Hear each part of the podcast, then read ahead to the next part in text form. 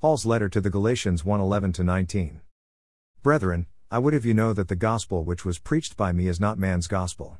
For I did not receive it from man, nor was I taught it, but it came through a revelation of Jesus Christ.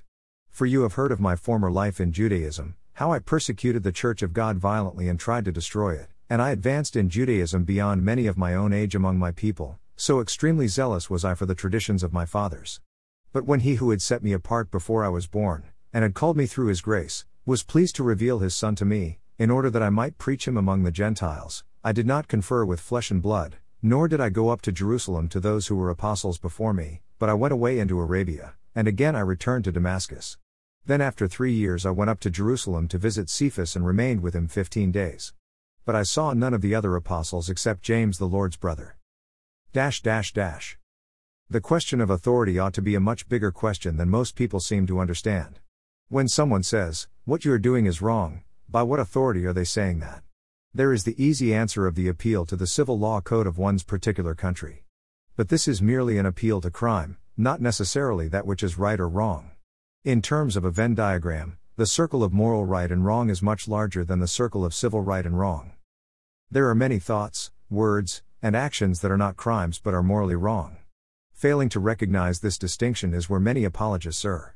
If we are discussing the field of ethics with someone who does not hold to the same authority as we do, the argument will go nowhere.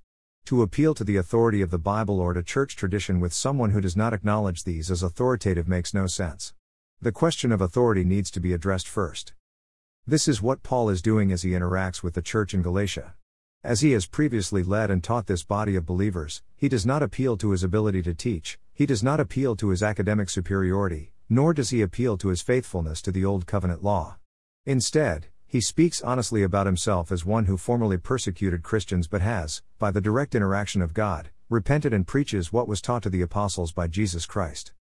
Paul's previous high view of himself as a faithful Jew was built on his exceptional intelligence and faithfulness to tradition. Not only was he an incredibly faithful Jew, he also aggressively persecuted the followers of Jesus Christ. But then he came to realize through divine intervention that the very God whom he claimed to follow had become man while still remaining God, fulfilling the prophecy of the coming Messiah. Without directly naming his experience with Jesus Christ on his trip to Damascus, it was then that he, through the imposition of physical blindness, came to understand that he was spiritually blind as well. Paul had to pass through great suffering and realignment of his understanding of who God was and who he was before he could come to a place of humility, allowing him to open to the direction of the Holy Spirit. In all of this, Paul is reminding his readers that being part of the church is not about following a particular leader or being exceptional in some way, but about being baptized into Christ and embracing the gospel as preached by the apostles. As some have said in the past, there should be no one person or family that makes or breaks a specific parish.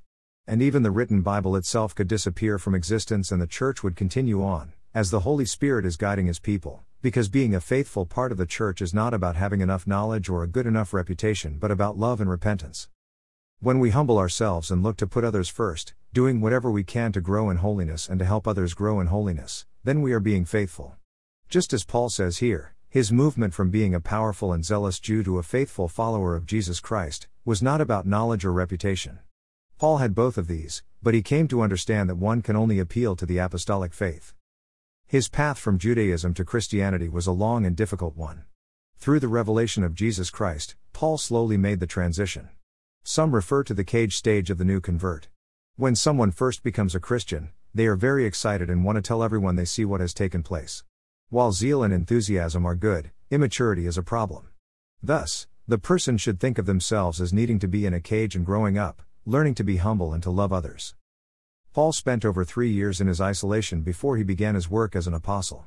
While Paul's appeal is not to his academic prowess or reputation, and it seems that he is arguing for not being led by the other apostles, he does remind his readers that he did meet with James, who at that time would have been considered the bishop of the church in Jerusalem.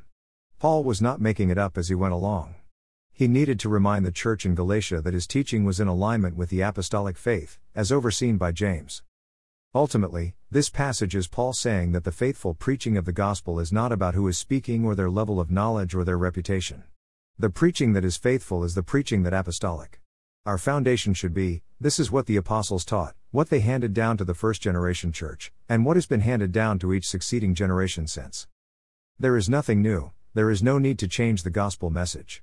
we need to be able to understand, embrace, and defend the idea that this is what the Church has always believed and practiced.